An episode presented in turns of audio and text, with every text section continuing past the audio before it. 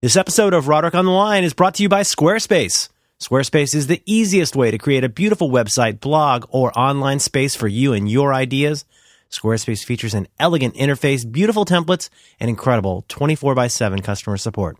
Try Squarespace today by going to squarespace.com and use the very special offer code SUPERTRAIN at checkout to get 10% off. Squarespace, build it beautiful.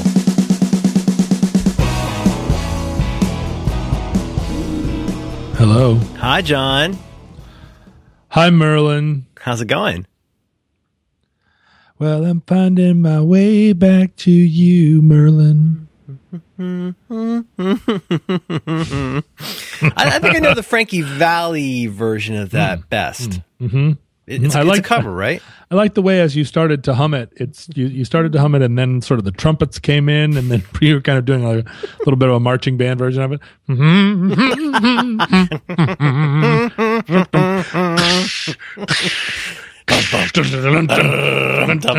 Tusk. I mean, I'm intrigued by what uh, marching bands decide to uh, to play. I, you know, it's fun. They get to have fun with that.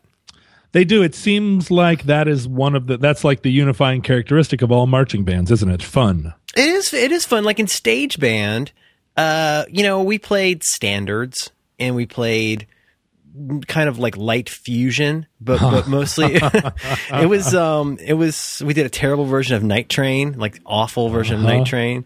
It was uh it was pretty abysmal. I mean, I'm on a night train. Is that, is that Bon Jovi? What is that? I don't think that was the version. I was thinking more on the Night Train. Uh-huh. One of the nice things about marching band is you get that that like uh, reverby snares. I love the re- I love all the drums, all the great drums. I love the glockenspiel. I like when I we live kind of near a high school, and I love hearing that. It still sounds so great to me. Ding ding ding ding ding ding ding. I have a you know uh, uh, my good uh, my good friend Ariella was the glockenspiel player in the marching band. I'm pretty sure. Brady's bits. My mother played glockenspiel. What? they could jam. Uh, Oh, Thunder Road fly on the again. I was thinking about reverb the other day, as you do, Mm-hmm. and I was thinking about, I was thinking about how contemporary pop music, almost all, has this massive stadium reverb on everything. Mm-hmm. Have you noticed this? Yeah, I think I think I know what you mean, especially the kind of like and again, I will at this point just see myself out. I don't know the names of lots of bands, but there's a certain kind of smooth, middle of the road, emo-ish kind of thing that is is very bombastic, very big. Uh, I don't know. I mean, like I think I know what you're talking about though. There's a I mean, I don't know. I, maybe I think I know. Like it, it just sounds big, big, big, and of Big, course big, pushed big. pushed all the way up, all the levels, all the way up. Yeah, it, it, it. I was thinking about it in terms of um, uh, of the the fact that like songwriting now, for the most part, like well, we've talked about this before, where you know where like ELO has great songwriting, but also you can't divorce the songwriting from the production, right? I mean, this is the thing. Somebody asked me the other day, like, "What do you think of Donovan?" And I was like, "Well, you know, those great Donovan singles, like the production of them is as important as the."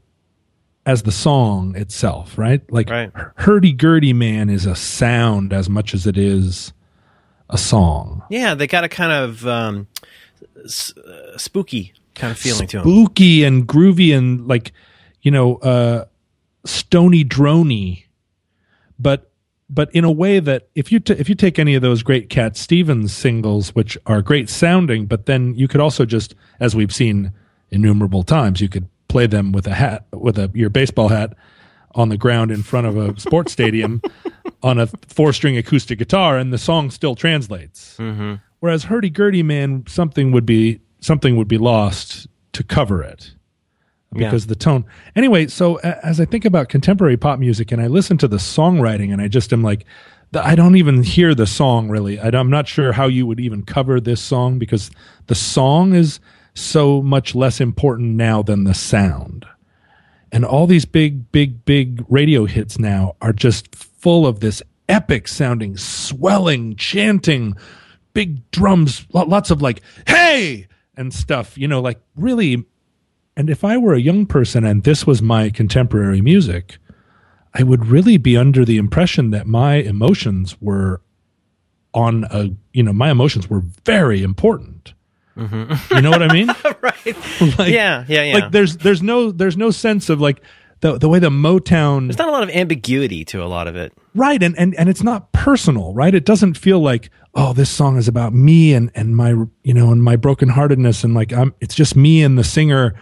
I'm listening in this uh, to this radio that's I'm coming in on on on on pirate radio from Mexico, and you know, and now it just feels like, uh, like every song is so epic, and the and so as a as a kid, you'd be listening to this music, and you're like, that's my tune, and so it's a very important song, and I must be a very important person. Yeah, it's and I and I and I and I attribute it to the to the use of this like huge reverbs on everything. This like hey, and and you just feel like whoa, it's just echoing off the back of the stadium. I, I think of it. I think I think I know what you mean. I, but the nearest analogy from when I was younger would probably be disco, mm. where I mean, you know, take a song like KC and the Sunshine Band.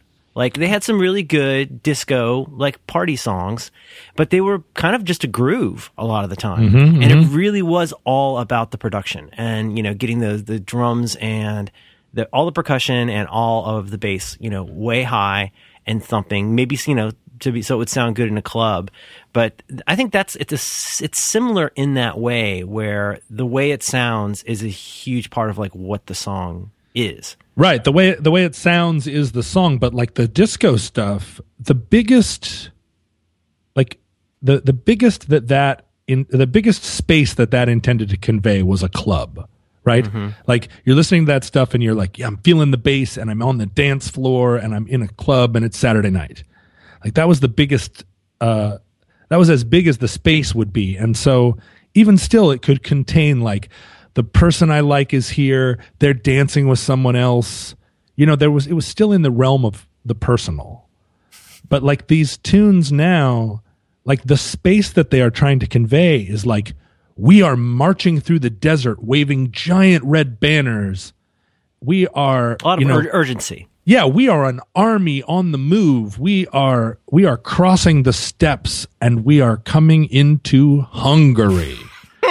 right? Like it is it's with so, Geico ads. it's so much huger sounding and there is and there at least to my ears doesn't feel like there's any space in there to be like I'm a person and the person I like is a, is across the room. It's much more like I'm in this army and we're moving together forward to like to do something ambiguous, you know? Like I mean I think the the Taylor Swift lyrics are still to the effect of like haters going to hate, but but it feels like it feels like haters are going to hate in a giant giant um right crystal uh, cathedral type of setting.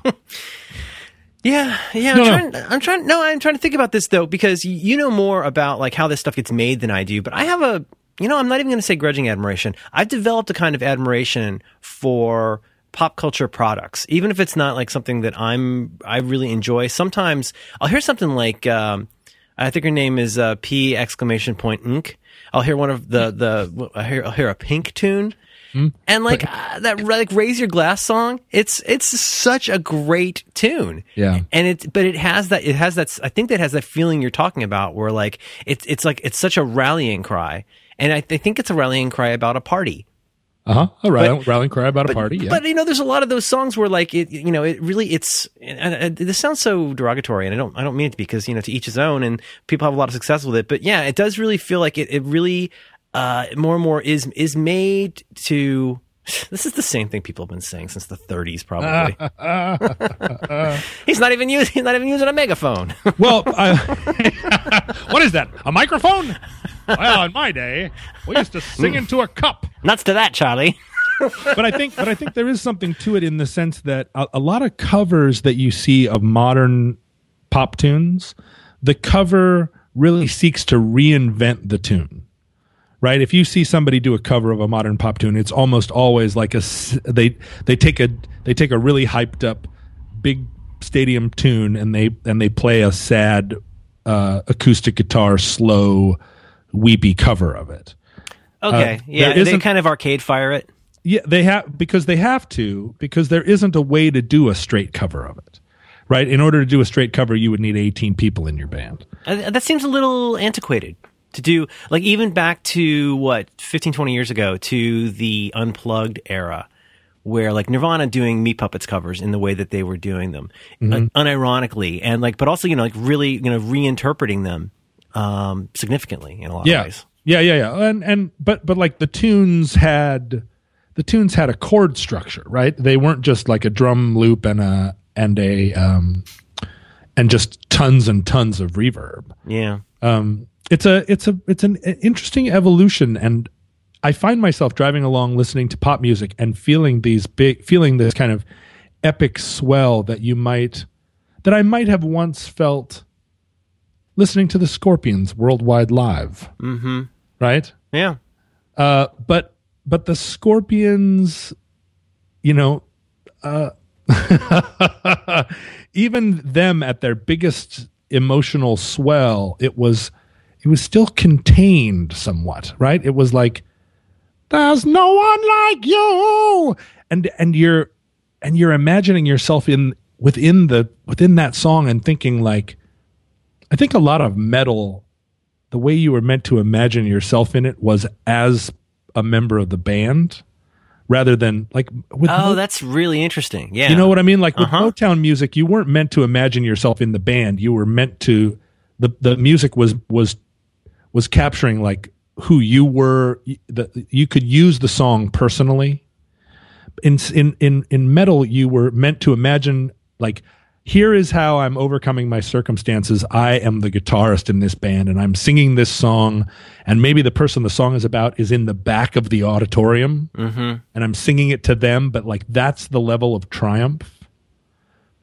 And and I feel like we've now that evolution has continued, and it's like the only way you can put yourself into a song now is as the star, as the as the pop star who has triumphed over all. And in the case of somebody like Taylor Swift, um, her songs, uh, which I think are often just extremely catchy and Mm-hmm. well done.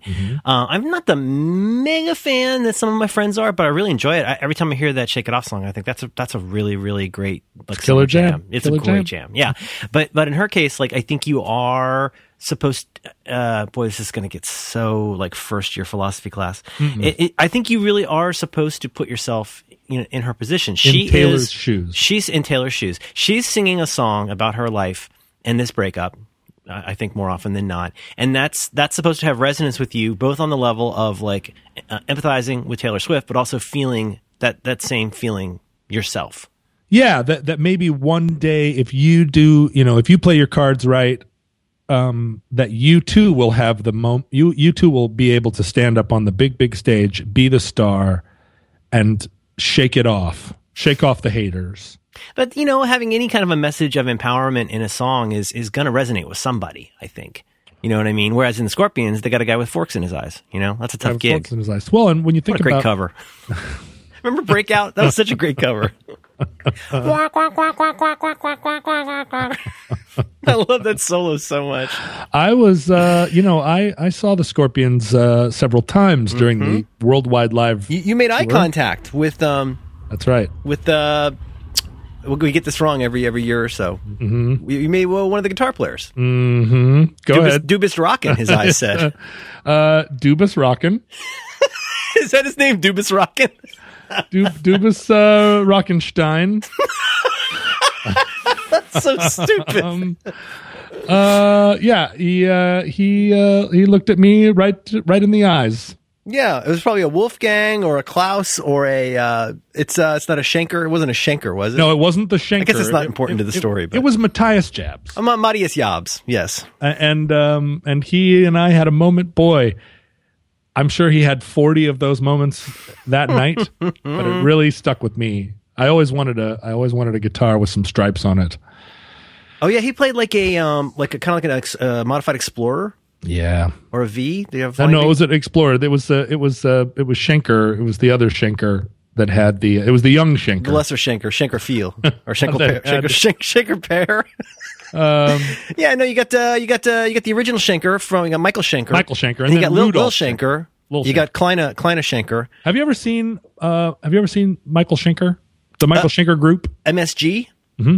Uh, I am. I don't think I can name one of their songs to be honest. Well, he is a phenomenal guitar player, and and um, the uh, the songs maybe that's a that's a good example of the metal uh, corollary to this conversation, which is that the songs are less important than the fluidity, the fluidity of his. He's recording in like Fingers. late seventies, early to mid eighties. He's still touring. I saw him last year. Wow.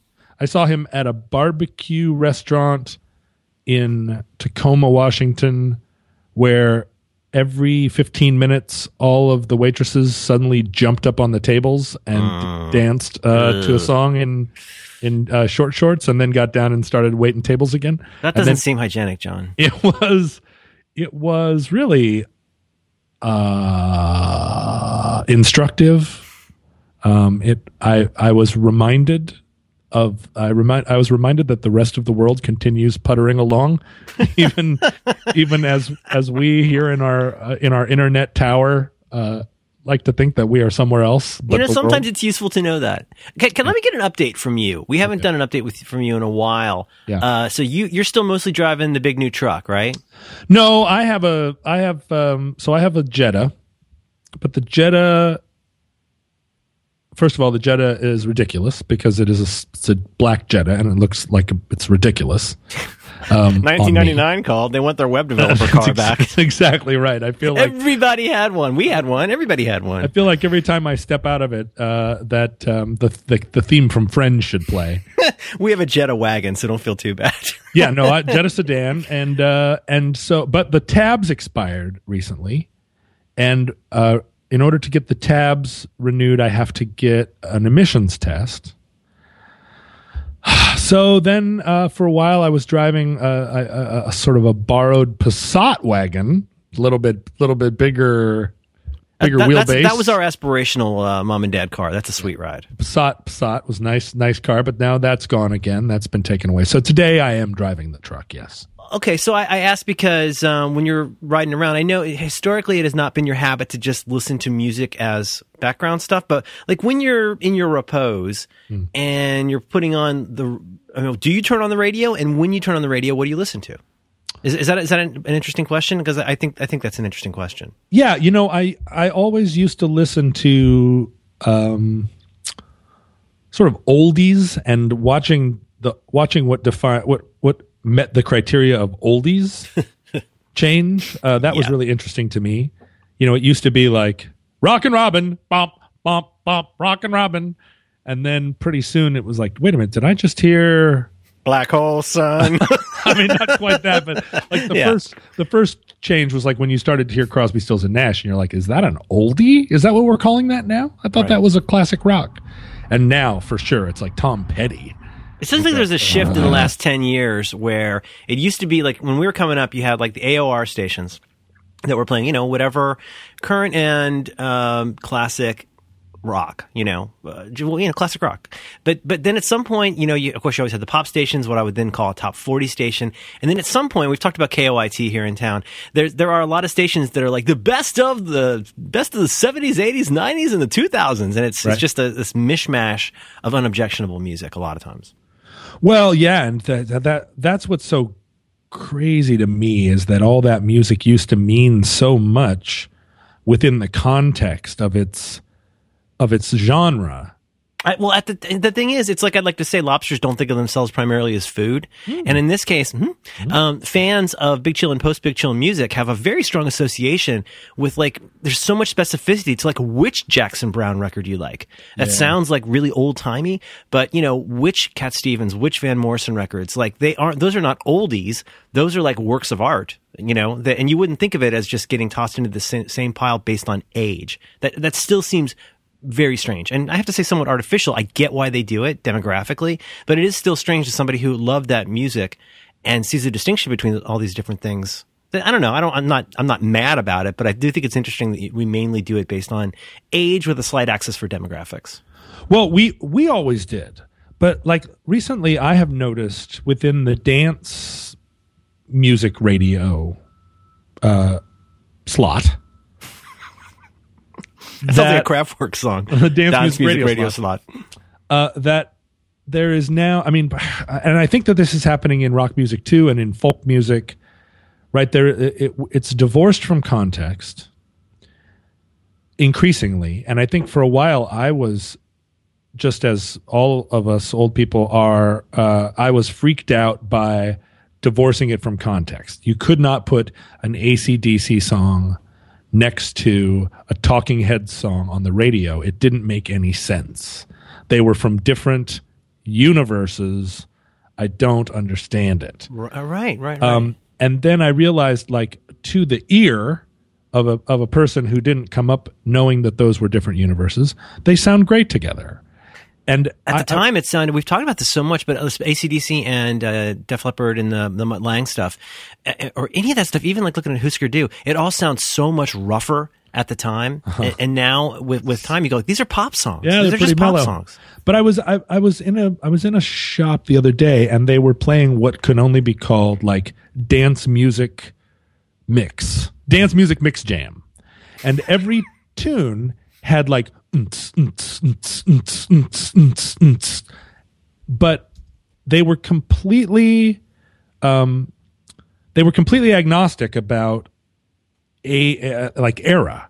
So Oh, it, so they were playing like Le Freak and then right into some kind of 90s British uh, house music and right into some very contemporary DJ based jams and then back to Nile Rodgers and it it just was a seamless mix the only unifying characteristic was that it had this like disco dance beat right. and I realized, oh, sure, if if I were twenty, that would that's what I would be listening for, and not, you know, and and would I, I wouldn't necessarily care that Oh, one of these things was the pioneer of that, and one of them was a was a later iteration, and one of them is a modern iteration. It's all just a genre or a sound. How many how many people could identify whether a given Bing Crosby song was from the 20s, 30s, 40s, or 50s?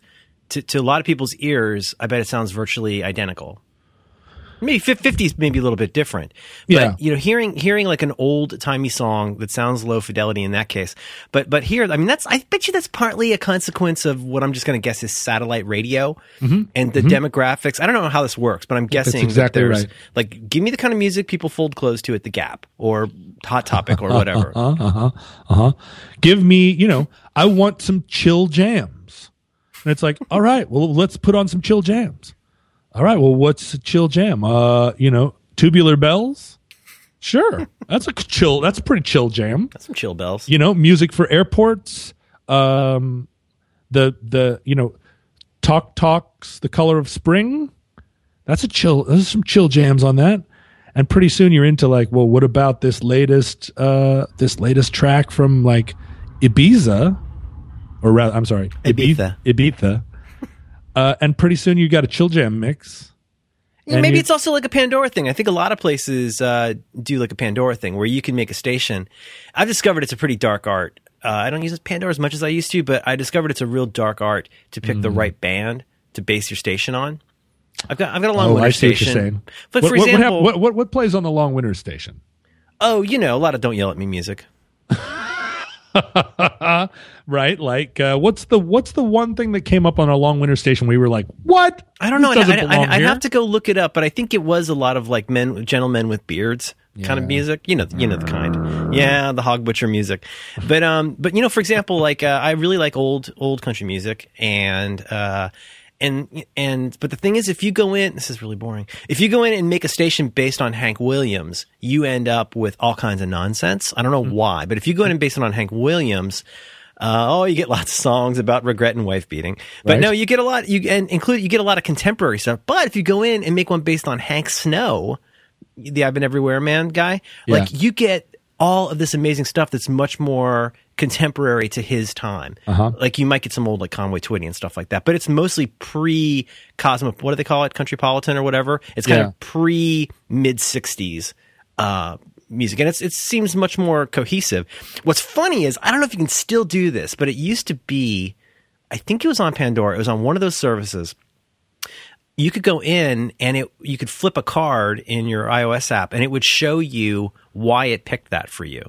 Oh, Have you ever seen this? no, I don't use any of these programs. Well, I, I had like, of course, I had a guided by voices station, and it goes, you know, uh, we thought you liked this song because it includes uh, major chorus versus a fast beat, distorted guitars, and lyrics about you know thus and such, beer or whatever. Really? But, but they've got a reason. They can actually, when they choose to pull back the curtain, they can actually show you how they calculated that this would be something you'd like. Have you ever really studied the cover of the Scorpions record Animal Magnetism? Is that the chewing gum in the limousine? No, that's that's the that's the one that Oh, it's the one with the dog, right? the dog. Yeah, it ha- it really has to have inspired the Spinal Tap. Oh, Uh, smell the glove. smell the glove. It really it's like so. It's I haven't so- thought about it in years, and I'm gonna. Oh my god, I haven't looked at this in years. right. Like um Yeah.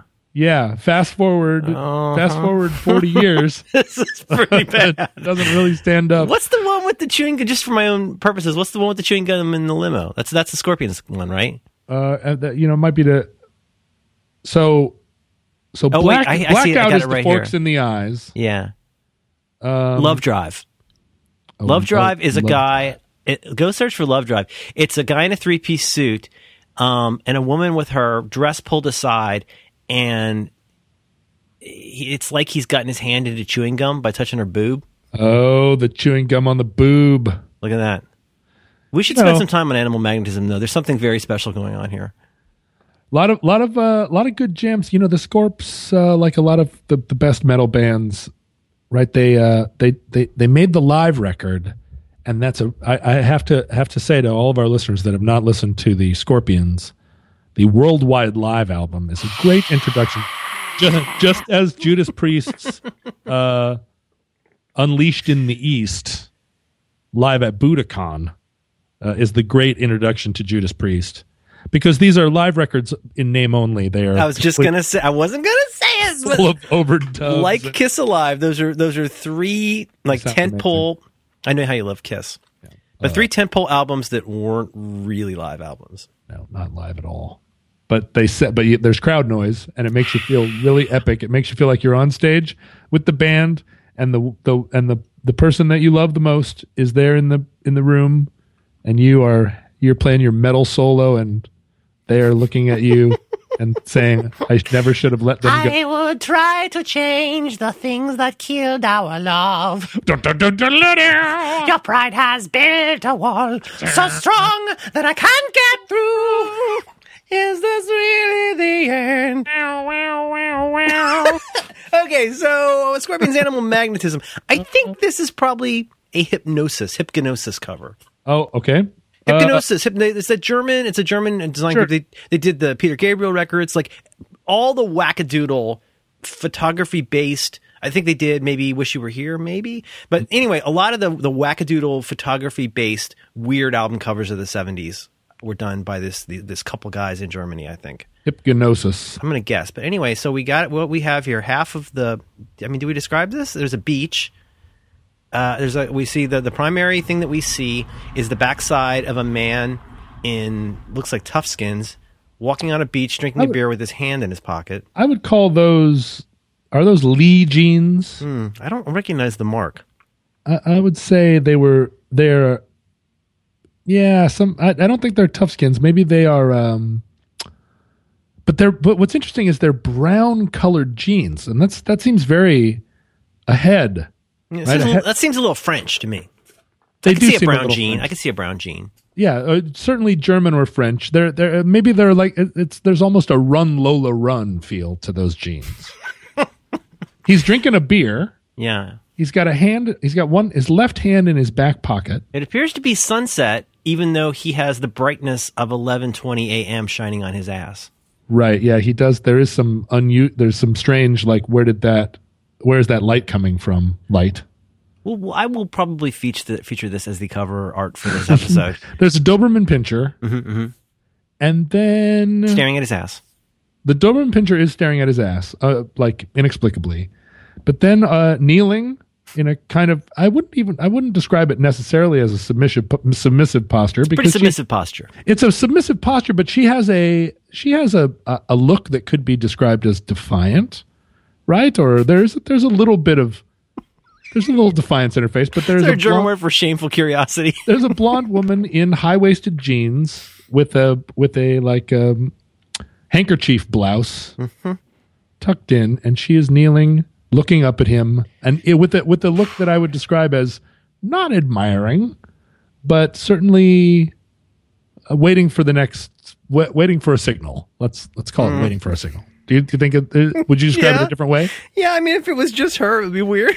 but the fact that the. Doberman's there, it's her and Adobe staring at this guy. Well, she's looking up at him, and the Doberman is just looking straight at his pants. That's animal magnetism. and so I guess my question is, and this was this is this was the question I had when I was was was eleven or or twelve. Is his fly undone or not? oh, right. She's not looking at his fly area, but maybe the dog is. Maybe the dog is looking at his at his unzipped fly. She seems to she's like studiously avoiding it. right. She's making eye contact uh, up here, right? Right, right, right, right. She's looking she's looking at the she's looking at his meat beard. Yeah. and not at his underwear area. But the dog definitely is looking at his underwear area. I've reached the point in life where so much, uh, I you know, I call it, it's kind of like the dad engineering stage of life, where you mostly think about how something got made, how much it cost, and and how it got made at all. and I, I look at this and I'm like, this is what this was uh, probably Mercury. It was it was a major label that they were on, and you know there were meetings where somebody set aside three to five other designs and said this is the one we should go with. I'm yeah yeah. Well, I'm pretty sure that I'm pretty sure it's a, a, it- that this is the uh, inspiration for "Smell the Glove," and also, I bet you there was somebody in the room that was like, "Come on, no, this is terrible." But you know, it was the 70s. There were a lot worse. Like, how do you feel about the album cover for um, what was that Eric Clapton super group that had the Oh yeah, with the girl, With the uh, girl. traffic. Traf? Well, no, it wasn't. no, it wasn't traffic. traffic. It was um, there was Derek and the Dominos. Was Mm-hmm. it Layla? But the one with the with the prepubescent girl on the cover, right? Yeah, Is that the one you mean? Yeah, Yeah. Uh, but it was um, Not traffic, huh? was it traffic? I want to say it's traffic. I'll find out. It's just it's important. We're just who who was it the other day that said I love listening to John and Merlin look at the internet. One of the great podcasts of all time. this is what happens. John and Merlin looking at the internet. I'm not. You know what? I just stopped looking at the internet. I'm not even going to look at it anymore. I don't even care. All right, it's gonna be the last thing I If look I up. if I can't tell you the name of Eric Clapton's dumb supergroup that had the girl on the cover, Mm-hmm. then I don't deserve to talk about stuff. Mm. I'm just going to sit here and talk about how these gummy soled shoes that I'm wearing seem to pick up hair everywhere. I get that with mine too. And I wonder where is all this hair? Like, is this hair just on the ground everywhere I go? Has it always been there? is the Why am I only noticing this now? is the earth carpeted with hair in a way that I, I uh, you, you have to wear gummy soled shoes to to fully comprehend? I guess it is. We There have an a lot of- area. we have an area rug in one room that we all like pretty well, but it sheds pubes. It's uh, it, the, way the fibers work. So, so like pretty much all the time in our house, there's there's stuff floating around that kind of looks like a hair. Uh, yeah, right. But it's not quite a hair; it's more a fiber. Mm-hmm. It's a fib- fibrous hair like thing. Well, so what? This is the thing. What's going to happen? That's going to be the hair that convicts you. This episode of Roderick on the Line is brought to you by our very good pals at Squarespace. You know Squarespace. They are the all-in-one platform that makes it fast and easy to create your own professional website, portfolio, and online store. They offer a drop-dead, simple drag and drop interface that makes it easy to post your stuff. They have beautiful, super clean design templates that you can tweak to suit whatever your needs are. Maybe best of all, they do all the heavy lifting to make your site fast, reliable, and responsive. This is all very true. If for some reason you're ever having trouble, you're feeling stuck or disoriented, you can't find your keys, don't worry. Squarespace has 24 by 7 support through live chat and email. Now here's the part that is so crazy. Squarespace plans start at just $8 American per month. That includes a free domain name if you sign up for a year, which you should definitely do. Their account comes stock with easy commerce integration sweet new cover pages functionality. Mwah, magnifique. You can start your free trial with no credit card required. Begin building your website today. Just go to squarespace.com. Here's a tip for you, a thought technology. When you decide to sign up for Squarespace and you're ready to pull the trigger, please make sure to use the very special offer code SUPERTRAIN. That will get you 10% off your first purchase. It also shows your support for Roderick on the Line. So thank you very much to Squarespace for their continued support of Roderick on the Line. Squarespace, build it beautiful. right? They're gonna they're gonna pull that out there like this has a this has a very uh, distinctive signature, and it was found. With all due deference, Mr. Man, we had no problem whatsoever gathering uh, what I would just have to describe as, as a multitude of individual curly black hairs. I'm just going to bring in a couple pounds and let you peruse that. Your uh, Southern lawyer is so much better than uh, Bob Odenkirk's Southern lawyer. Oh, come on. That's who I'm stealing it from. But yours is better. You Think so? steal it and improve it. You really I do. think because I'm also, I'm, I'm bringing in a lot of foghorn leghorn. but just I mean, just enough. Like there's there's a there's some Matlock in it. you just you take it to the place where where Bob is trying. You know, Bob's Bob's Southern lawyer is uh is great in part because it's so bad. It's like Peter Dinklage's British accent. That's interesting you should say that. We talked about him a little bit once before, I think, but I, I agree. Like part of what some of the stuff of his that makes me laugh the most is when he dances poorly, sings poorly, um, does a bad accent, like a horrible German accent, or Yeah. when he just he just yells inappropriately in a way that sounds ridiculous, and it's always funny to me. Yeah, there's no you never have a you you never know fully like how much Bob Odenkirk is conscious of the fact that he is he is not quite achieving what he imagines he's achieving. Uh, you know, that's one reason I love people who come out of, you know, improv and sketch comedy is like there's so much of like you got where you are because you threw so much shit at a wall. Yeah. And like you figured out what was funny, sure, but then you also learned to just ride it out if it wasn't funny and find a way to make it funny. Yeah, right, and that's exactly what happens on well, on their sketch show. You know, they're re- they're doing a new Bob and David. I know. I saw some photos of the very elderly cast. no, I, I, I hope it'll be good. You know, he's been so busy. He did Tim and Eric. He does the does the the Saul show. And weren't you watching that? Were you watching the Better Call Saul? Uh, yeah, I still I still am watching it. Um, you know, the pace is so different. That's what I hear. Yeah. and uh, it's very it's enjoyable but like the the the challenge for me was always when bob was on the screen my history with him as a as a fan always took me out of breaking bad a little bit like trying to really have bob odenkirk be a serious character and not because Oh, right. you know, Instead of just going, hey, look, it's Bob Odenkirk. yeah, and, and and and like there were times when he played when he played the role of someone who was genuinely scared that I felt uh, that I was I was absorbed into into the scene. But there were also I mean a lot of the a lot of the campiness of his character was just right in line with the campiness of Bob Odenkirk enough that I was I was I, I knew I was watching a guy I already knew. He, yeah, he does such a good greasy character. Well, now, so now at Better Call Saul, like w- with him as the center, I, I can't, I can't decide where I am. I can't decide like, I can't. Uh, I'm not far enough into it, I guess, to know where like where I stand. Which which brings us to our next update segment, Hmm. which is you must be very busy right now, Uh, I'm, or at least let me say, are you occupied? It seems like you must be very occupied. I'm going to a lot of task forces, uh, because that Tasks, is tasks forces, tasks force. I'm going to a lot of tasks force force. I. yeah i am i am busy and you know I, but th- but there is still a very there's there's still a com- the, the the major component of what i'm doing is still formulating thinking about stuff you know like the, the the running around and and uh and attending pie eating contests and stuff like that uh hasn't that hasn't kicked into high gear yet because I still am trying to tackle the big issues in a way and and and and uh, and like put forward a, a a real program, and that is really satisfying, challenging work, but it's not. Um, but, but but you know, it's also like kind of fraught. I feel like I'm.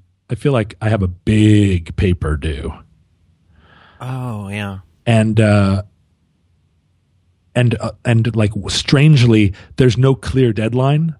In some ways, it was due three weeks ago, and in some ways, you know, you can hand. It's sort of one of those hand it in when you want, uh, but and, and you're not sure how you're going to be graded. You've got the world's most passive aggressive teacher. Well, you tell me when it's done. That's right. That's right. You tell me what what grade do you think you I know deserve? it's going to be good. It better be good. so so i'm i'm i'm busy uh but i'm also you know i'm also like crunching a lot of data um because i really do believe that i don't want to that i'm not somebody that's just uh, running for office as a as a piece of theater.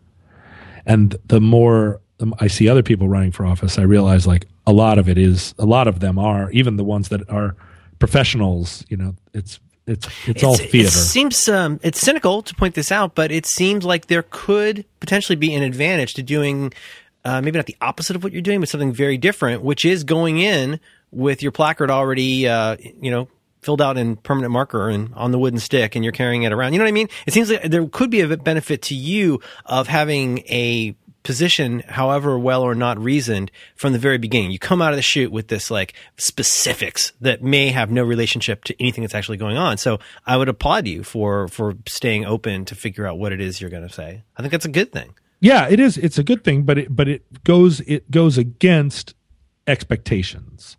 Everybody in the everybody that is, that has been doing this for a long time, everyone that's kind of si- because the only people that know that there's even a Seattle City Council election coming, there's only 500 people in all of Seattle that even know it's happening. Hmm.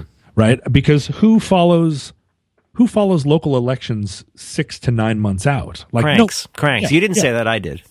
and so so once the initial announcement kind of went around and everybody was like wow that's cool people immediately want desperately to forget about it for several months. And and their feeling about it is like well i'll look at that again when it's closer to the election. So the only people that are really invested in it At this peop- at this stage. at this stage are people that are that consider it either their profession or their uh, or their you know avocation. And so i'm in a lot of conversations with people who talk to a lot of candidates and they all have this expectation of like well what's your one issue what's the thing that got you mad that made you want to run for office and i keep saying i think that the, the i think that the basic premise that the only people that run for office are people that got mad about one issue is what, a flaw- what a horrible framing device. well, but that's the thing. I, That's I, I feel awful. I feel like that's a flawed premise. Yeah. And then they look at me with a kind of look that is like either uh, you can hear the gears turning, and they're like, "Okay, so you're the you're the intellectual," and I'm like, "Well, um, I'm just somebody who believes in democracy, and." I feel like if your city council is always populated by people that got mad at the dog catcher, and so they then they ran for dog catcher, and then they were the angry dog catcher uh, who was mad at city hall about about the dog catching, and then they get elected to city hall. Then you have then you have a city council that's populated by by people that are mad, and they don't have a very broad sense of how things work but they they were able to they were able to yell about the one thing that they're mad about and get several thousand people to say like yeah that is a problem People who agreed that that was a thing to be mad about. And then all of a sudden you know that's that's who we send to public office right the people that are like i don't believe that the that the schools should be teaching sex education and that's why i'm running for local representative Well, and it makes me think, uh, not to make this about comic books, but it makes me think a little bit like, you know, we've already got a Batman. There's already one guy that had a bad experience with crime and decided to become a crime fighter. I would not want every person serving in the police department to think that they're Batman. Do you know what I mean? Like there should be something beyond and like revenge, which is what you're describing. What you're describing in some ways is having a chip on your shoulder. It isn't just that like, oh, my kid didn't get healthcare coverage or something. You're talking about something where like basically I think what you're describing is, is someone who has decided to turn a personal grudge into a career. Well, and then at some point along the way, a person sidles up to them and they say, Hey, you know this thing about dog catchers that you're so mad about? Here's how dog catchers actually get elected, and it's not anything like you're saying. Right. And then that person has a choice either recant and learn about things or cynically smile and say, That's cool. Yelling about dog catchers is what got me elected. And so now that I know better, I'm still going to yell about dog catchers because that still resonates with people. Mm-hmm. And I think that's what happens more often than not. It's why you get these, it's why you get politicians who are like, all right, well, just between us, we know how things work. But I'm going to walk out there on the big stage and start talking about, uh, talking in these terms that I know animates an audience. Yeah. And that's infuriating. And there has to be like a, a, certain amount of misdirection, not maybe not lying, but misdirection to bring it around to that point that you know tests well, for example. Well, and and and at a certain point, everybody wants a solution. Everybody wants to hear solutions, and nobody wants to hear. Well, solutions are complicated, and every time you apply, every time you pass a new law that that you hope solves this problem, it creates four new potential problems. Right? It's just like you can't if you if you look at the history, if you look at our history and you think like, well, let's talk about some laws that solve some problems. I mean, you can see quite a few that have, but you can also see tons and tons of laws that like prohibition solved a problem, created 50 new problems. Right. And there are lesser examples, but lesser only because they are less ridiculous, but they created problem upon problem. So I'm I'm learning that too. I'm going to meetings where people are pounding on desks and saying, um, "We have a housing crisis, and we do have a housing crisis," and then they say, "And here's the solution," and I go, "Wow." well, that was easy. Uh, woo! All right. close the file on that one. um, that's really interesting because the housing crisis is is a you know is a multi tendrilled animal, and that doesn't make it. Oh, and that, oh, here's the other thing. Then there's a there's a separate part of the political class that understands that those problems are multi-tendrilled animals and they are the like the wry incrementalists who say well there are no if there are no easy solutions and so we just have to like double down on unimaginative small scale incremental little um, little process based revisions to current hmm. policy. So kind of like a professional politician's approach. Exactly. And so you, you get either demagogues or you get uh, you get people that are like fully vested in the process and don't have they, they don't believe that imagination can work. And somewhere between those two places, we we're we're in this strange world where no progress really happens, but we have a lot of people in public office that are talking about um, we need to support Israel because uh, that's what Jesus wants, or well, you know, like mm-hmm. there are there are a, a, thousand a thousand examples even on the liberal side. Um, and so I, you know, I like I feel like stepping into that arena and being unwilling to speak exclusively in bullet points, but also being unwilling to get chastised over and over for having too for having too adventurous a idea kit. you know, like I, I have started to seriously talk about gondolas here to people who know about them. That's awesome. And there are a lot of transit people who are really, really smart. And a lot of them are like, huh, gondolas. It's a really great idea. We have done some studies on them.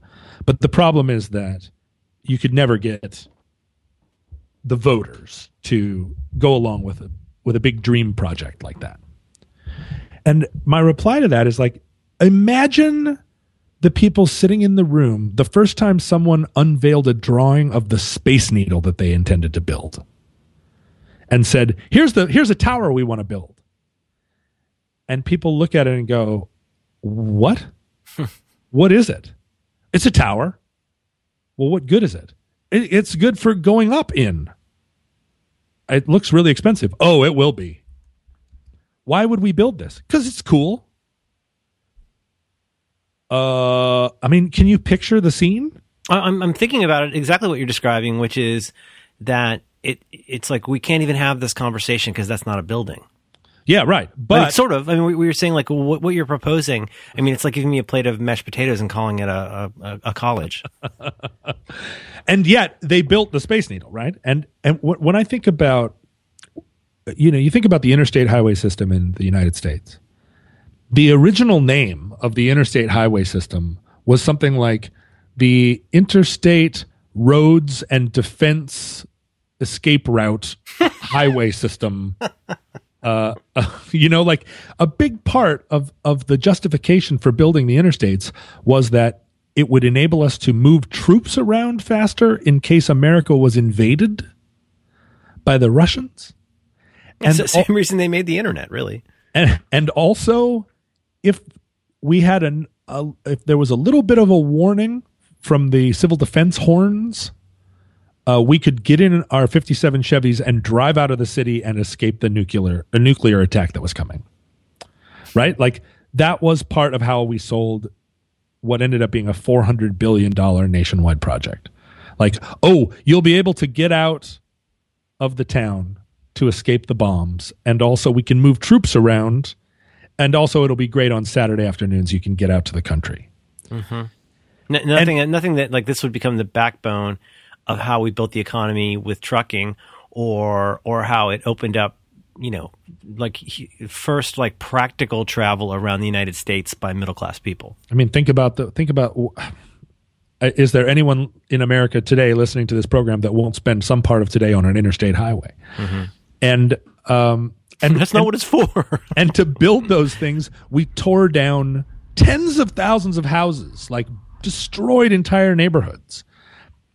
And so when people are like, well, you know, there's no way we can muster the collective will to to start moving away from a fossil fuel based economy, for instance. It's like, are you kidding me? It's happening. It's happening anyway. And so the question is, well, how do you get ahead of it? You know, how do you do it correctly instead of doing it uh, accidentally or or by happenstance? And in Seattle, it's the same thing. I mean, yeah, gondolas would gondolas sound like a ridiculous idea, right? They sound like a joke idea that a that a that the weird rock candidate came up with.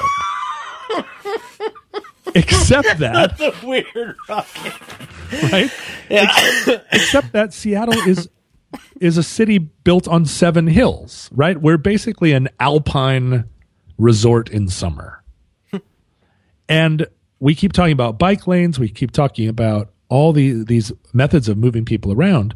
And in, in that conversation, there's never any acknowledgement that that everywhere you would want to go involves going up a huge fucking hill. And so it's like, we need to get more bikes.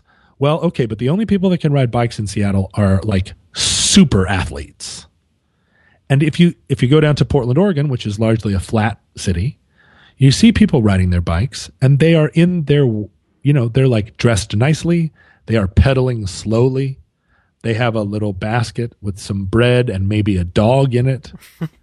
and they're pedaling on their nice flat wide streets to go from one flat place to the next. And in Seattle, if you are downtown and want to go to Capitol Hill, which as the crow flies is a quarter of a mile or whatever, you basically have to be dressed uh, like you're riding the Tour de France. And you know, you're not gonna you're not gonna get on your bike with your suit on, ride up to Capitol Hill for lunch and ride back down. You would be uh, you would be drenched in sweat And you haven't even mentioned the weather. let alone the rain.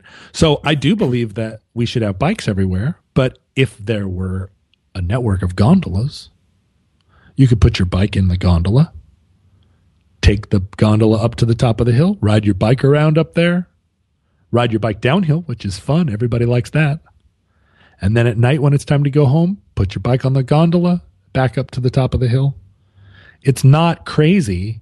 It's it just sound it, it in a way it sounds too fun to be real. right. It sounds too fun. It to, sounds it sounds whimsical. It sounds whimsical until you picture like, oh, let's imagine this city in 50 years, and we've got like trams running up and a funicular up this street, and it doesn't have to be a fancy funicular. It's a funicular that you hop on, you throw your bike on it, it takes you up the steep hill. Um, it's just infrastructure. It, it's infrastructure that that actually is aware that it, that reflects the fact that this is a really hilly town. Mm-hmm. But yeah, but so I'm talking to professional people, and I'm saying, listen, this sounds like a jo- this sounds like a joke idea from the weird rock candidate, but listen, I'm serious about this. I think it's a good idea, and and you can just you watch them try i mean you know and it's their job in a way but on the other hand like they struggle to find reasons why it's a why it, they never are trying to find reasons why it's a bad idea. They're always trying to find reasons why it can never happen. Well, you must, you must, to some people, let's be honest, you, the, the weird rock candidate, you must sound like a flat earth person or like a historical revisionist or something in the sense that to some people, you know, you're going to have like the I can't even conversations where they're just going to be like, how do I, I mean, are you, are you actually saying this seriously? I mean, should we all wear Dracula fans, uh, uh right. fangs? Should we, should we all like, you know, get face tattoos? Anything else? Like right. uh, that's, it's so outside the pale of what people think of as a conventional approach to such a, a, a boring and giant problem. Right, right. Well, and, and, and, and what I say to them is 100 years ago in 1915, there were still horse carts, horse drawn carts all over the streets of New York City and Seattle and San Francisco. And I'm sure at that time there were all kinds of people in power, and just the conventional wisdom was well, there will always be horses in the city.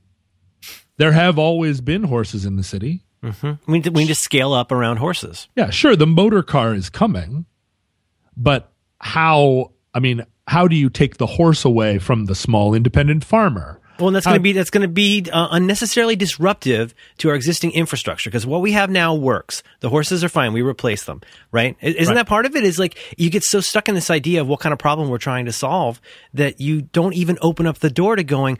Look at look at Chicago and how Chicago revolutionized around the idea of not having literal tons of horse shit they had to throw in a river every day. mm-hmm. It changed the entire sanitation system. Yeah. Well, and imagine the last person in Seattle to build a barn downtown to feed and care for horses during the day.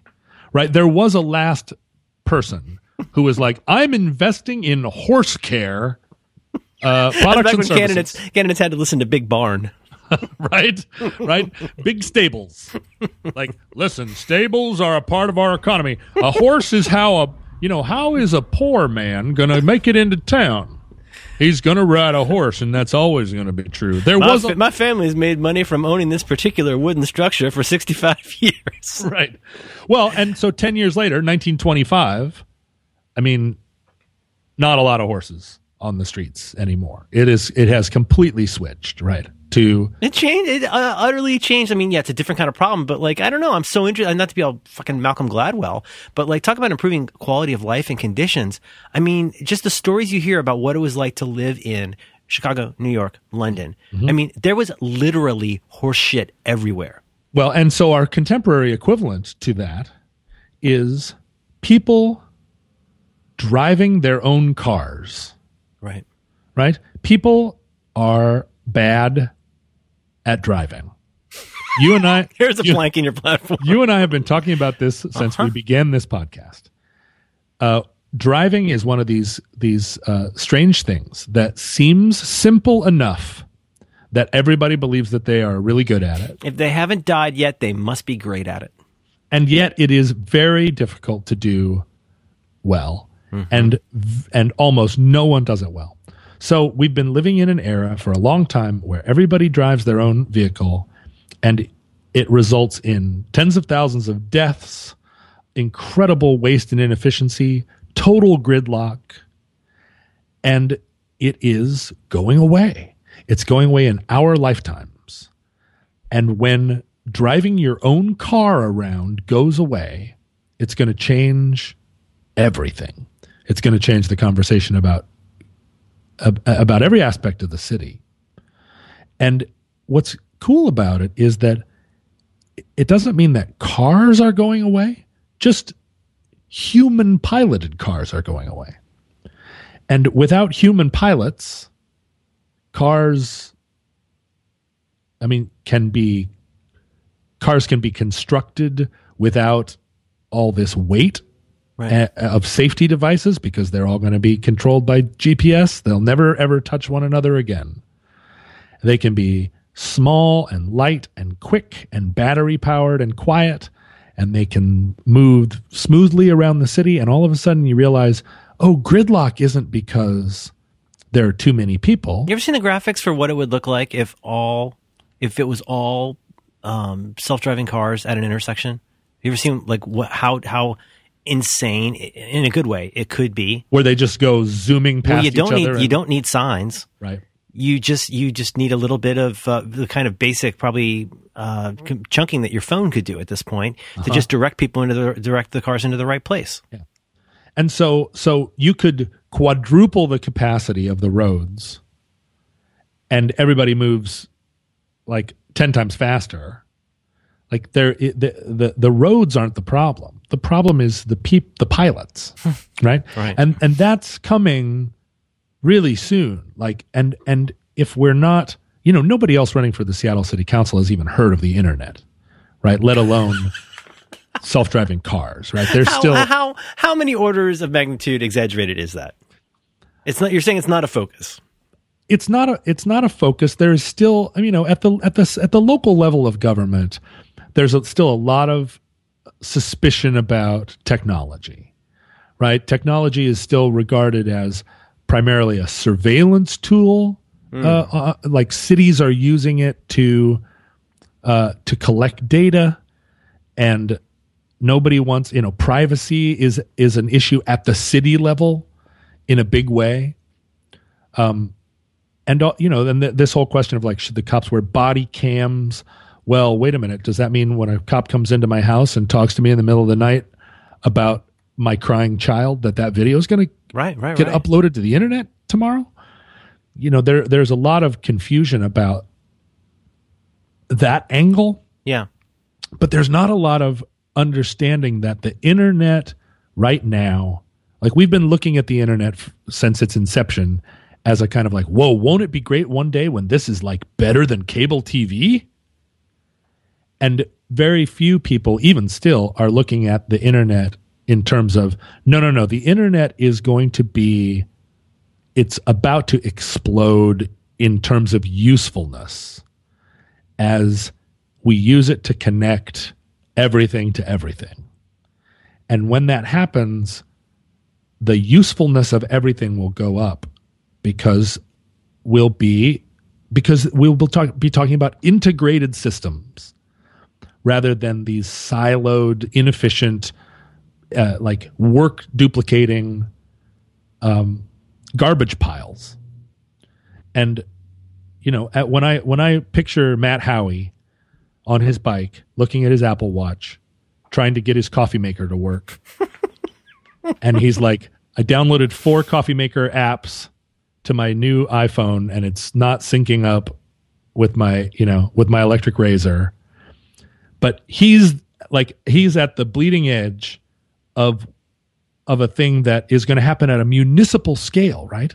Right. Because we're also right on the, on the cusp of I mean, it's happening, right? Solar energy finally is penciling out. Oh man, the graphs on this stuff are nuts. Isn't it in- insane? I saw uh, you probably saw the same graph I did about um, amount that can be generated versus cost per unit generated. Yeah. And in the last, I guess, ten or fifteen years, it's completely everything I thought. I mean, to me, solar energy. Number one, my, growing up, right? Mm-hmm. Jimmy Carter. well, number one, solar energy is probably one of the greatest no-brainers we could ever have. But very important, number two, it is prohibitively expensive to do, yeah. even just to like heat your water. Right. When I was in college, you could you could get a water heater, but it was very costly. And now today, I'll, I'll try and find that graph. You've probably seen it though. I mean, it's it's completely bananas what you can do now for for less than twenty thousand dollars. Well, and and you know, so we're so we're across the threshold uh, where solar energy is is as cheap as as other forms, or or we're Well, right it's there. com- com- I mean, comparable. I mean, given you it's no longer, it's no longer here. Gosh, I have a million things to say. I don't want to interrupt you, but there's so much about like what you trade off to get there, and how much you're willing to to get away from your dumb idea of in order to do the thing I need to do, we replace a horse with a car and Uh-huh. replace a car with a rocket. Stop thinking about it that way. Start thinking about it in terms of what we're actually trying to accomplish. Stop thinking of the internet as Facebook and start thinking about it as electricity. And Yes. suddenly everything starts to change. And and I mean, I'll shut up after this, but like I, I really think there's there's a one of our biggest problems and something I imagine you're facing is everybody likes to either think that somebody's being practical or ideological. That they mm-hmm. either have an axe to grind or they're or they're just honestly trying to do the right thing. And you can tell so much by in that case somebody going like, well, that's great ideologically. We'll just replace everything with solar and then we'll just charge ten times as much. That'll be great. And it's like, no, stop thinking at these extreme ends of the spectrum and, and look at how the future, quote unquote, actually works, which is it never turns out the way anybody expected because we can only see it through the lens looking backwards. Right. Open your mind up to what could happen in two to five years rather than obsessing what didn't happen in the last 60 years. Well, and I keep saying that to people like the the what we never do, what we always do is evolve our cities in this game of whack-a-mole, right? A guy builds a thing and we're like, "Well, that's a shitty thing. We've got to stop the next guy from doing that." And so we pass a law about this guy who built a thing uh, and by the time the law gets passed, that was 8 years ago, and uh, no one is ever going to build that thing again. They're building something new that's shitty uh, in a different way. And and what I keep saying to people is, it's not that hard to go 20 years in the future, imagine what we want the city to look like, and then reverse engineer it. Right? We we we do have this ability, and it doesn't have to be. We don't have to build everything out of Legos. Uh, just scra- you know, just rummaging in the box looking for one more green tile. We can look ahead and say we are like the city is going to be we, we are redesigning the grid right? What is the grid? I mean we're we're shipping seattle has really cheap electricity because we ship in this electricity from the from our dams up in the mountains. This the what what 20 years ago we thought of as the salmon killing dams up there. They've given us cheap power for years. But another technology that's coming online is the the molten salt battery technology which in, would enable us at a municipal scale to put giant batteries that can soak up all that power, soak up all the solar power that we're generating on the roofs of every home in the city, store it efficiently, hmm. and then redistribute that power at night when the sun has gone down and everybody wants to turn their jacuzzi tubs on. Wasn't the storage what used to be a very important part of the high cost? storage is the problem Mm-hmm. right? I mean because if you are if you're if you're generating power in the middle of the day when the sun sun is up that's not necessarily when you want the power. Maybe it- when it's really hot you want air conditioning on. But you know that's the middle of the day when you're probably not even at home. And your and your your solar power is your solar sensors are generating all this power but if you can't store it it just it's just it's you have to burn it off right? It's just garbage Wa- wasted power. sunshine. But with these giant batteries of this superheated sodium, um, that that cities can build, you know, they can they can build them at a at a giant scale and create a kind of like small grid where all day long we're soaking up the sun, we're sending that power to our local our local sink, and then at night it redistributes and the and the internet and those interconnected technologies are what are going to enable us to like understand how much we contributed to the pile how much we're taking back.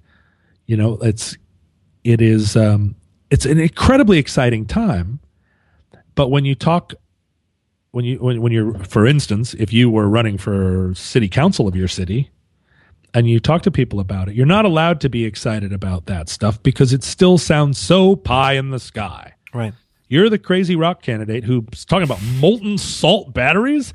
well, what what about a space station that has waterfalls? and it's like molten salt batteries are they we like there will be so the Faroe Islands have already started developing like uh, um uh, like municipal scale battery uh, complexes. But there will be an American city that decides, yes, we are the pilot program for this. This is where we're this is where we're going. Let's build let's start building these things. Talk about new jobs. right? And that should be Seattle. But we can't talk about it unless enough people believe that the future is a real thing that is happening. You know that that these technologies are that we are really on the cusp of a huge across the board step forward. Uh, and all these things are going to be integrated, right? So we don't have to just we don't have to build more stables downtown we need to start thinking about the interconnectivity of everything. And you know, and I swear to you, like a lot of the people on the Seattle City Council are like, "Oh, the internet. My daughter sends me pictures sometimes of my granddaughter, but I can't open them. Are they a PDF or something? I'm not." Anyway, That's Some- that's very surprising. it shouldn't be because again the people that typically run for local office are coming out of traditions that we have you know there's no there there's what what are the criteria for being the president of the united states Oh, you have to be a citizen. that's right You got to be 35. correct Uh, no felonies. uh no you can have felonies you cannot have ever been in open rebellion against the united states Oh, so no treason. Treason busters. no treason no you cannot have declared allegiance no to- perfidy. no perfidy.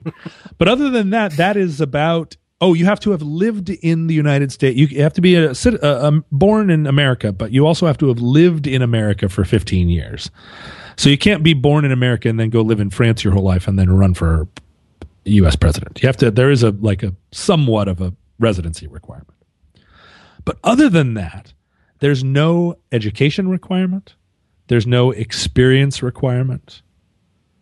And that's true for a reason because the I, I think personally that the founders understood that the more that you make politics a profession the more you risk well that it in, in, in, in invariably leads to an oligarchy where the only people that can practice politics are the practiced politicians and yet, that is our instinct every time, right? Like a lot of people have come to me and said, "Well, why are you running for city council? Why don't you run for uh, neighborhood uh, council?" What's your real game? And I'm like, "Well, I'm running for city council because that's the that is the job that I that I want." Um, and there isn't, but the, but the, but but the conventional wisdom within this group of 500 people that know that there is even a city council is that the way you get this job is that you start on your college Democrats and you work some campaigns and you um, you know you spend some time as an activist and and and they and there really is this kind of farm team mentality because those are the people who pers- you know those are the people who pursue elective office so often and typically they are not reading wired let's Right. say right they are not uh, they don't have a podcast i don't know of any other candidates that have a podcast and that and i believe that we should be ruled by podcasters as a nation Oh dear, dear, dear. right? Imagine, imagine uh, the McElroy brothers uh, in the U.S. Senate. I don't think I know who that is. The um, Is that the guy with the tall hat in the in the uh, in the Martin Scorsese movie? that Abraham Lincoln? What's his name? uh, yeah, it's uh, it's Abraham Lincoln, Gangs of Capitol Hill. Abraham uh, uh, McElroy Incan, Incan Lincoln. No, the McElroys have a podcast. There's Oh. some there's some nice guys. The that have a pod- McElroys, of course, all the great shows. Right, the McElroys. They live up uh, over the over yonder uh, Sure. across the dell, and uh, sometimes one of their daughters comes over here and marries one of the Roderick boys. You can sleep in my barn, but whatever you do. Um, um, yeah, I um, I don't know. I, I gosh, I, I find this. I do find this interesting. As much as I find politics personally tedious, I think there's there's a lot about what you're trying to do that is extremely interesting. And the, the, the way that it has overflow with something else that I barely understand is management and the whole idea of like the role that managers or leaders, if you like, have inside of a company. And I don't know, it always seems, it always feels to me like people are trying to lavish uh, managers with, um, you know, all, all, these different ways to develop and educate and all these sorts of things. And then the real problem though is all these worker bees over here who just, who just don't get how it goes. Mm. And I, I, I, and this is not, you know, this is not a perfect one to one relationship, but it seems like somebody in your position uh, has to really want that particular job and to specifically has to really want to do a certain kind of work that that requires a strange balance. I'm doing something with my two hands here. Um, uh, so, like on the one hand, it seems to me that a lot of your job is pretty like down in the weeds, like implementation. Like you're going to have to be involved in conversations about stuff that's going to happen in the next three to six, 12, 15 months, right? There's stuff you're doing that it is it isn't just you know a philosophy party. There's stuff you're going to have to do every day that involves the extent to which the city continues to run efficiently. Right. But but on the other hand, you have to make all of those decisions through a certain kind of lens. It seems to me like on the one hand, B, you're electing somebody who's great at implementing and is a good communicator, but A also has the lens that you're looking for. So even though you're not walking into this situ- situation in a spacesuit with a ray gun, uh, saying I am John from the future, like you have the state of mind to go, I'm not I'm not scared of the idea of smart innovation. In fact, I'm going to welcome it and I'm going to make it part of my my creed to like keep an eye out for the stuff we don't need to just be thinking about this week because that'll always be there. We'll always have the urgency of this week. But like to be thinking about like how will I know the right pitch when it comes along? Like right. being able to keep up on the kinds of stuff that other people think is real tutti fruity can help you make great decisions about like you say, let's be specific, not building more stables in in your analogy. Like yeah. everybody's going to always want more stables because there's a there is a stable industry and people use stables, etc. But you know, it's like the Henry Ford. You know, fast people what they wanted, they would have said a faster horse, right? S- right? Same idea. Like I don't know, maybe I'm wrong about that, but it seems like I was talking to talking to a friend of mine the other day about your candidacy and saying like, you know, it, it seems even if you were to be, say, a senator, a senator or a, a congressperson, but especially like a senator, you have enough of a staff of people that you have to have a staff of people so that you can, on some level, stay up in the clouds a little bit with what you do. You don't want to have to make sure that every document got signed and every meeting got made.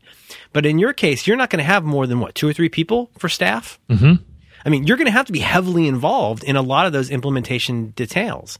So you can't you can't afford to be all up in the trees. But it does mean that I'm not going anywhere with this. I just think it's really valuable to have somebody there who even just because you're not walking in carrying a sign doesn't mean you don't have your own idea of a vision. And part of that vision is not to specifically implement this thing, but to say we need to change the way we look at and think about options. Yeah. And that means making, we're to do that, we're going to have to all do something very weird and very courageous, which is to admit that the future is happening whether we like it or not. Right. And the future is not going to present itself as an app within in-app purchases. It's going to come along as something that seems extremely strange and, and, and really out there at first. But in order to make the right infrastructure decisions, we have to be thinking beyond the end of our nose and realize what, what future do we want to have here and how does that affect what we implement?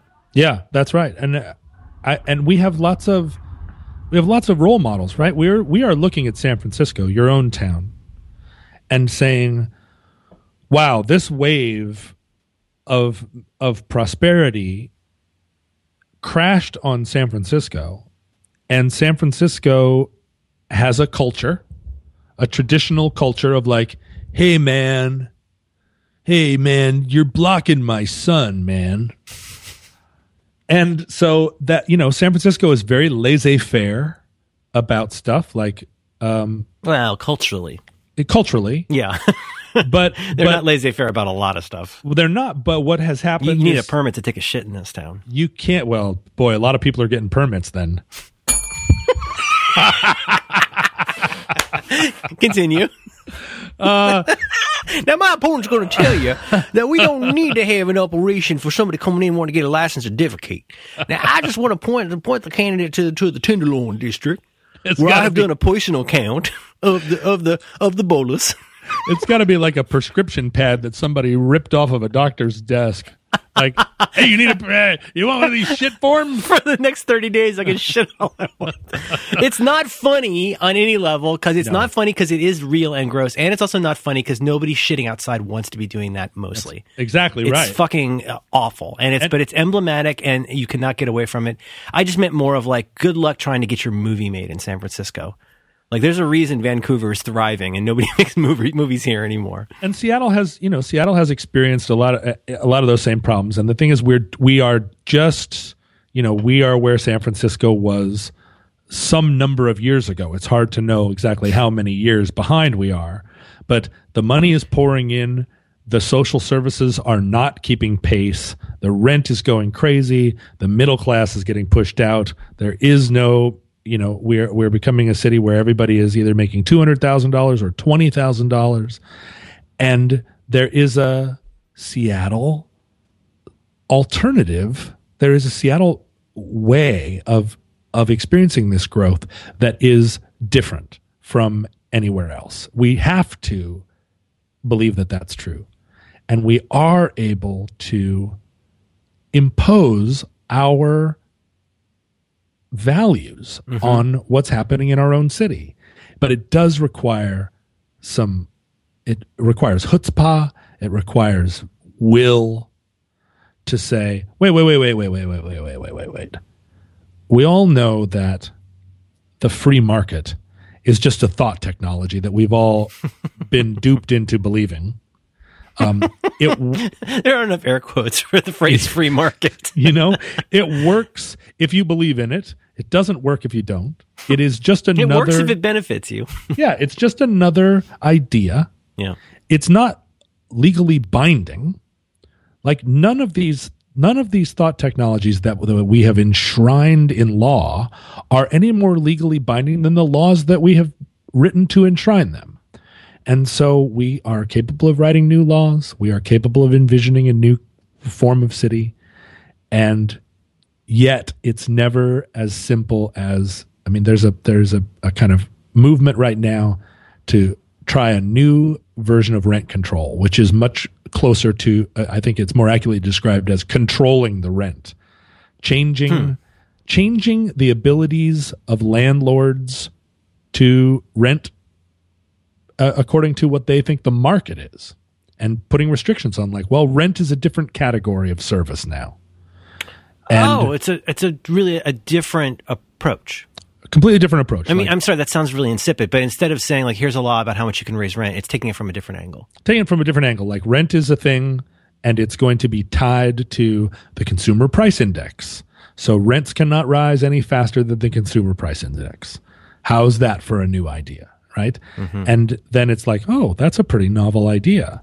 Um, you, you, said as much in your, I think, on your webpage and probably in a speech or something. You said something pretty smart, which is that you're you're you know uh, gentle about it, but it sounded like you were basically saying what rent, rent, control does is ensure that anybody lucky enough to have gotten here a few years ago has cheap rent, while everybody else just is swimming. Yeah, old fashioned rent control just creates a new class of people that have cheap apartments, mm-hmm. and those people are not they don't have cheap apartments because they are virtuous and they don't even have, have cheap apartments because they are needy. They just have them because they were there first.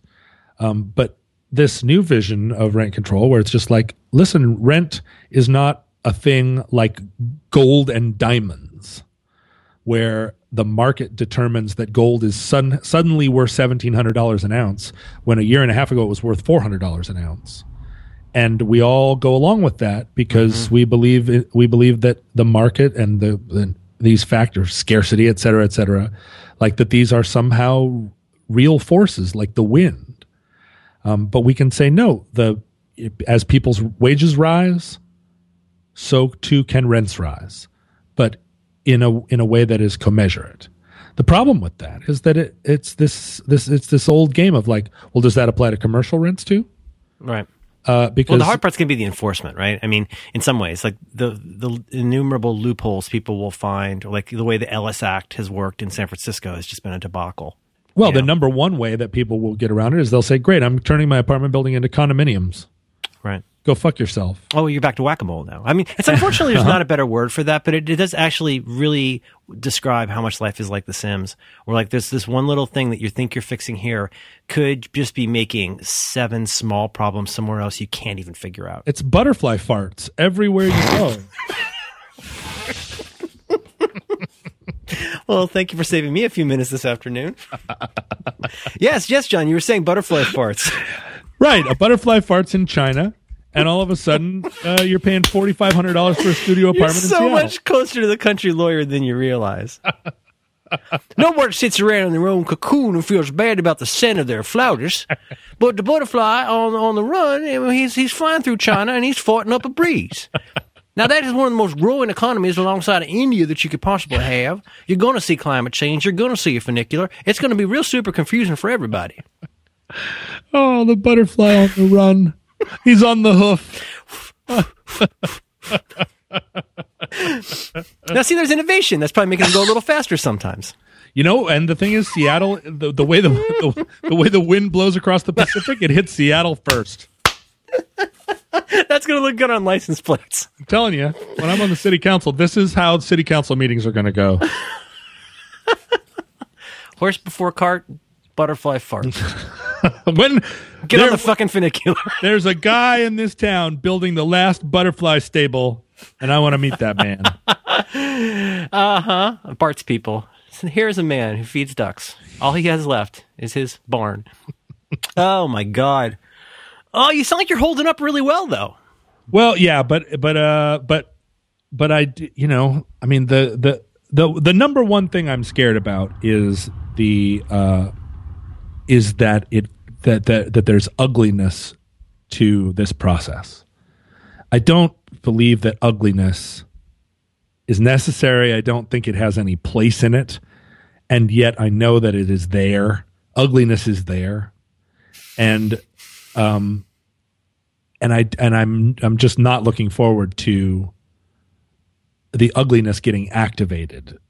I- amongst the the voters, the media could be anywhere. It could be another candidate. It, could, be. come from anywhere, right? yeah, but yeah. but the and the closer you get to, um, I mean, it sounds like you're already being taken maybe surprisingly seriously. But as you are taken more and more seriously, it may not may not be so there today. But as you get closer to August and you become threats the wrong word as you become more of a viable candidate, then you're you get to be a bigger target, right? right. Well, so I went. I I, I sat down at t- two big tables. One of them was with the Sierra Club, and they interviewed me because they are trying to decide who they're going to endorse in my race. The Sierra Club and I sat at a table, and uh, you know their board or whatever, and we talked about things. Oh man, you could develop some programs for them. And then I sat at a table with the Seattle Chamber of Commerce. And for the Seattle Chamber of Commerce meeting, I put in the address of the Seattle Chamber of Commerce and I put it into Apple Maps, Oh no, I saw this. which took me to uh, which took me to the top of a windmill. out, out on the beach somewhere. And I was like, Please, somebody draw that. fuck you. You know, I'm in my little suit. I got my briefcase, Oh, and I'm like, this is not where the Seattle Chamber of Commerce is. So I'm late for the meeting. I show up back at the at the meeting. I, you know, they they wait for me. I walk in. For whatever reason, that day I chose to wear a tweed suit. So I'm in a tweed suit. I'm a half an hour late, and I appear to be the guy who believes who doesn't know where downtown is, and who legitimately thought that the Seattle Chamber of Commerce was in a windmill. John Roderick. He's the candidate who's still learning. So I'm like, "Hi, everyone. Sorry I'm late. I really am sorry that I uh, appear to be the exactly the kind of candidate that would not know how to find the Seattle Chamber of Commerce, but I'm here now. Let's talk."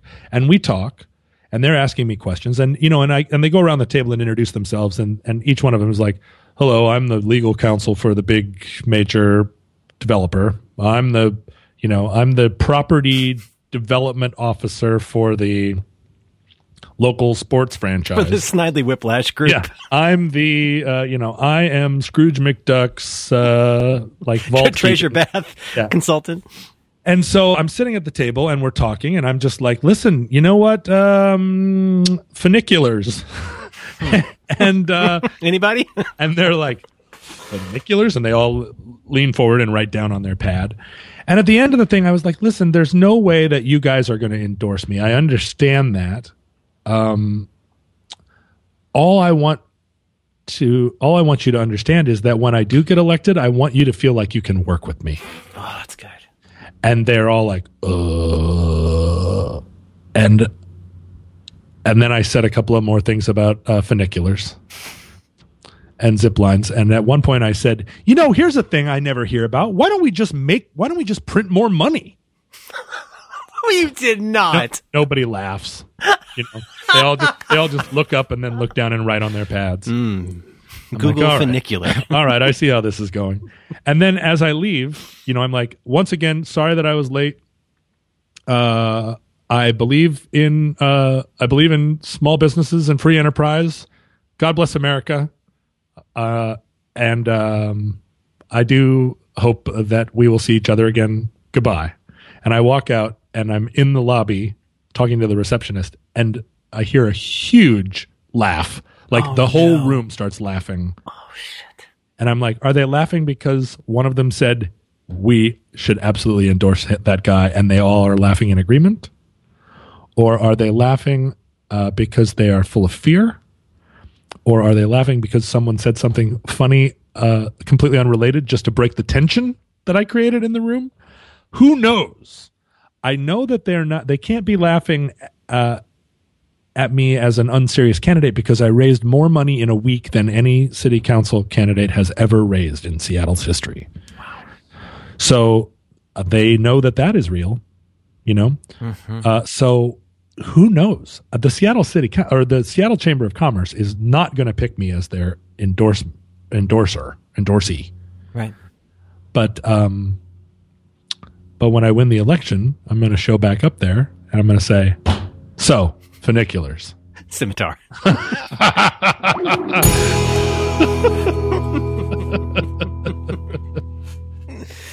Scimitar.